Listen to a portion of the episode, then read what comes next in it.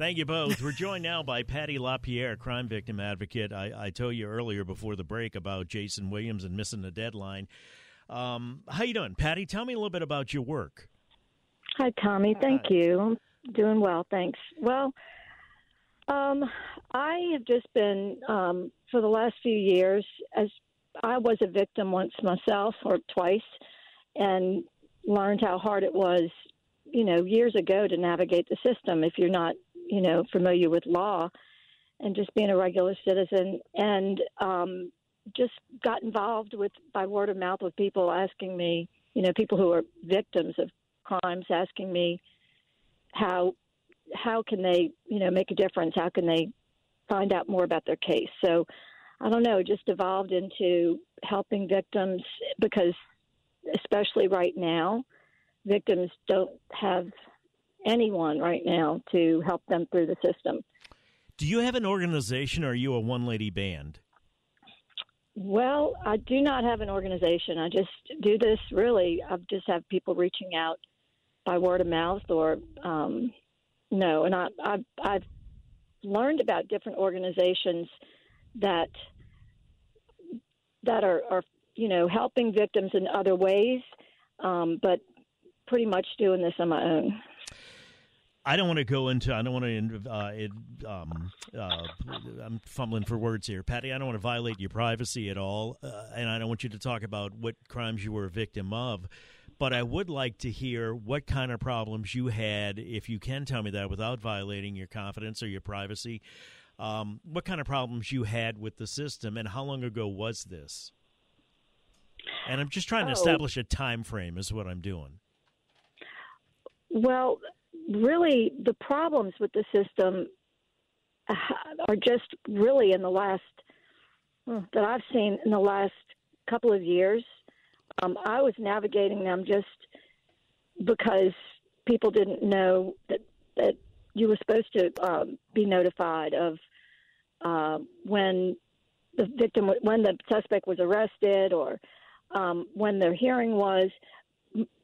In the last couple of years, I have seen that victims are really left in the dark about anything, whether or not there's um, if there is an arrest, if the person has bonded out, um, when the next case is, uh, that that they're you know that they're important because victims are the key in the criminal justice system. They're one of the components that without the victim knowing their rights and being available, um, you don't you can't prosecute the case. And so it's really been the problem has really been magnified. Um, and you know, in the last couple of years, specifically last year with all the carjackings that were going on that started last January, um, it's it's been difficult, I think, for the victims to to get get involved in their case. So uh, and kept up kept up on a timely basis. Yeah, that's what I'm thinking about. So you're a one person lady. You don't really have an organization. I presume you help a lot of people, or, or you have uh, enough people coming to you, numerous people. Enough, and you know, I've I have met with um, Voices of Victims in the last couple of months. Uh, I'd say the end of last year, I found out there's an organization called Voices of Victims. So I have um, had support from the the organizer of that organization, and um, and then she introduced me to another woman named Rose Preston, who was a victim. Her husband and mother-in-law were murdered about 20 years ago, and she has written a book on survivors of crime and coping with the aftermath of violence, which is something I'd like to, you know, before we hang up recommend to well that to i'd like to i'd like to talk to her as well so we'll talk to you about that about that contact information what what kind you know I, I, guess what strikes me about this patty is that i got your name from elizabeth whose son's noah was whose son noah was paralyzed in that shooting here we go again. Uh, the DA missed the deadline to file adult charges against them, so now he's appealing. It was kicked back to juvenile court. Uh, deja vu all over again with Scott Toups and the person that shot him. And, and I rushed through this text before, and, and I want to go back to it because I think it deserves a little more time, and I take it at face value. Um, I can't say what agency I work for, but I can tell you I was involved in the investigation and arrest of this kid, the one that shot Scott Toups, allegedly. The NOPD and Louisiana State Police worked tirelessly the day this happened to apprehend the suspect. This included arresting the escapee in the victim's vehicle and recovering the gun. This is why the cops feel deflated working in this city. So the DA missed the deadline with the person that Scott uh, shot Scott Toups as well. Stacy Toups, whom we spoke to a couple of times, passed away. I have to believe that this had a lot to do with her passing. Um, and here you are, just uh, somebody decided to get involved because you were a victim of crime yourself and you see what people are going through. And it just makes me wonder what in the hell is going on with this city where, if not for you, what? And, and I would also ask, generally speaking, what kind of problems do you hear from people? If I'm carjacked today on the way home, what can I expect to happen? What kind of help can I expect to get from the city? And when it comes to, um, I guess, uh, being advised of what's happening where, when, am I pretty much on my own? Is there a liaison with the city or the DA's office or the police department or something? Or is it just okay, well, thank you. We got the report. Good luck. Whoa, that's a lot. It's yeah. a lot. It's a, a loaded question, and I can tell you right now that in the experiences that I've dealt with, the police are working tirelessly with their investigators. You know, the police are doing their job, and they're actually contacting the victims to let them know if there's been an arrest made. Um, you know, I'm speaking for just the victims that I'm dealing with right mm-hmm. now, you know, and the police are doing their job. They're arresting the offenders when when possible, and then if those offenders are brought in to you know the OPP or the Office of Juvenile Justice or the Youth Study Center, um, I it's it's it's unheard of that the DA's office has someone reach out to the victim in time for that victim to know wh- whether or not that person is going to be held or released. Um, the victim, the victims have rights that are not being explained to them at all. There's a Louisiana Victims Bill of Rights, and I won't read through it, but I'll give you the, the resources after. Part of those rights are to be notified of a defendant's arrest, release on recognizance, posting of their bond in a timely manner. It should happen on arrest when the paperwork hits the DA's office. There should be there are they have a master's level social worker in each courtroom that we're paying for. And that's 12 sections of Wait, court. Go back. Go court. back. Go back. Say that again, Patty, because I don't want people to miss that according to what I have read and what I've seen, the social worker that's assigned to each courtroom as a victim witness advocate. And that is paid for with taxpayers' money? Yes. Okay, go ahead. Is there's for adult court, now there's two sections there's adult court and there's juvenile court. Right now we're talking about adult court. Mm-hmm. There's one in each courtroom that's supposed to be assigned to each courtroom a through L, and magistrate. They, when the paperwork hits the desk at the DA's office of the arrest and the police report, someone in that in uh, that department, I haven't been able to really get a straight answer on exactly who's responsible, but I know that the rights of the victim are that in a timely manner they're supposed to receive an update on the arrest and the the the hearing, the first hearing, as to the outcome, whether or not there there was a uh, bond uh, given on that defendant, whether or not they were released. If they were released, were they re- released on their own recognizance, or were they released on a bond? And none of that from the beginning is happening in a timely manner. Uh, in the juvenile system, it's even more bleak. Um, there's one victim witness advocate for the four sections of juvenile court. There are five juvenile judges, four sections of juvenile court, one witness, victim witness coordinator, advocate, and there might be two now. They may have hired another one, but I have not. I I would like to have a better relationship with being able to navigate people through the juvenile system, but I've kind of been told that they can't deal with third parties. So well, I don't know. Let me take a break. Let me take a break here, Patty. Newell Normand has already said, and I'm going to spend some time with him one day. That it's almost like a star chamber. It's so pri- uh, it's so private and it's so hard to find out what the hell is going on in juvenile court. And I understand you got to protect the rights of juveniles, but I also understand that a lot of juveniles are committing a lot of the violent crime in the city, so called juveniles, older teenagers and that the victims need to be taken into account and they need to be held do the criminals to to justice. And if you're going to commit an adult crime uh, you're going to have to be tried in adult court. Now that brings us to the the there's a hell of a coincidence it seems like with Noah's case and in Scott Toups's case we'll talk about that when we come back. And I don't know if you know of any other cases where the DA has missed a filing deadline or not. We're talking to Patty Lapierre. She's a crime victim advocate, a victim of crime herself. She doesn't get paid.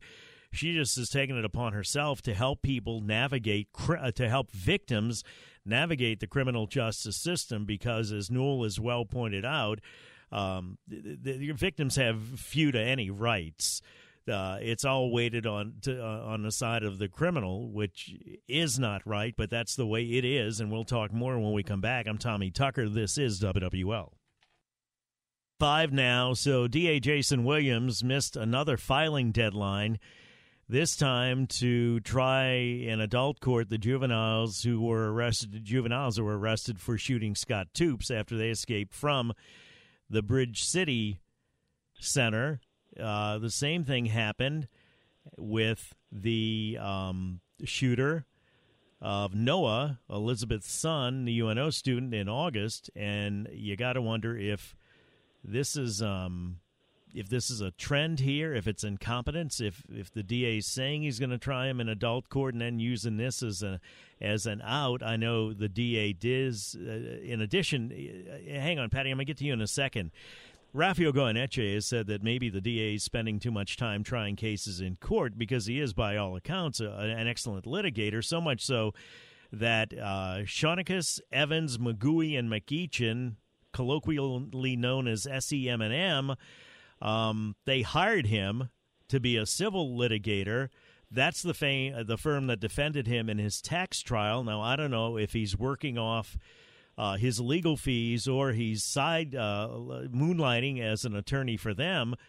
But I don't know if the work of the DA's office is getting done. We reached out to them, got no response. Leon Cannizzaro would often make himself available to us. We're talking to Patty LaPierre, crime victim advocate. Um, Patty, as far as you know, are there any other cases where the DA missed the deadline after saying he was going to file uh, adult charges against juveniles? Not that I'm working with right now, Tommy. I, I think the only way reason we know about these two is because of you all and the media. Mm-hmm. Um, and unless it's something that's been highlighted in the media um, or the victim has, has been made aware of it, I don't know of any. But I do know that this is unacceptable. The DA's job is to do just a few simple things prosecute criminal cases, advocate for victims and witnesses, and keep them protected. And none of this is happening. Uh, the the hearing that the deadline was missed was it's called a 305 transfer hearing from juvenile to adult. I am not a lawyer. I have never taken a, a law course in my life, but I can read the Children's Code, and Article 305 says that you have 30 days from the date of arrest to indictment into, you know, where the there either is a bill of information or a grand jury indictment of that juvenile to where they find cause to bring the, transfer him to arrest. I mean to adult, mm-hmm. and it's it's a pattern, it seems, which is disturbing. One time is disturbing, but two times is unacceptable. And I think any business that had an employee miss a critical deadline like this, they wouldn't be there for very long. So this is something that is everybody should be upset about, and I, you know, don't know the answer to it other than the victims need to know they can they have more power than they know from the beginning. They they may feel helpless as a victim, but they've been given the power to make the difference in their court case. And, and when it comes to juveniles, the juvenile crime, these victims are the only people that have the opportunity to help make a change in this juvenile's life. They can see into the court case. They can see what type of of programs the kid's going to be put into. They can they can make a difference.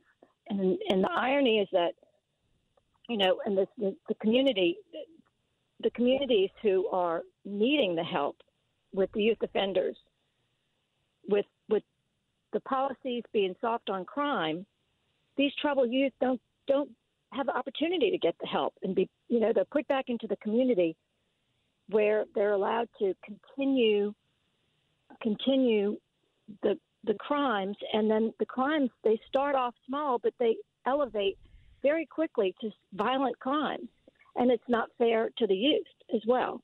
So the the victims can make a difference if they're allowed if they're allowed to be able to participate more.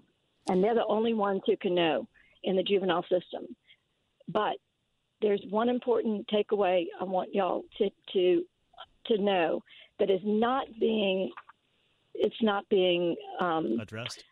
addressed at all is that juvenile crimes of violence in the children's code juvenile crimes of violence are open to the public. The hearings are open to the public. So if people want to get involved if you have someone in your neighborhood or someone in your church or someone anyone you hear of a crime of, by a juvenile that's a violent crime, you're allowed to go to those hearings, and it's it, that's the only time where there's no there should not be secret, and so but no one tells anybody this, and uh, it, just it's this has got this this is out of hand, and and until the victims are given more power um, or allowed to know the power they have, it, the secrecy is going to continue. Patty, we're about out of time, and I hope we can talk to you again. Tell me the book you were mentioning about victims and navigating the system. It's written by Rose Preston. It's called Crime Survivors Guidebook, and it's um, very thorough. It's got uh, how the criminal legal process works, and it's in lay terms how it's supposed to work. And um, I, I do hope I do hope that you know the the victim assistance coordinators find a way to get a hold of the the cases early and start contacting these victims and and allow them the rights that they're that they deserve because they've been through enough and um, you know this is this is unacceptable. Amen. Thank you, Patty, and God bless you for what you're doing. I, I, think it's a remarkable thing, and, and you're not getting paid to do this, and, and you just see a need, and the people that are getting paid to do it apparently aren't. Thank you, ma'am. We'll talk to you again Thank soon. You. you bet. Thank you, Tommy. Bye bye. Bye. Patty LaPierre, crime victim advocate. You heard it. I, I can't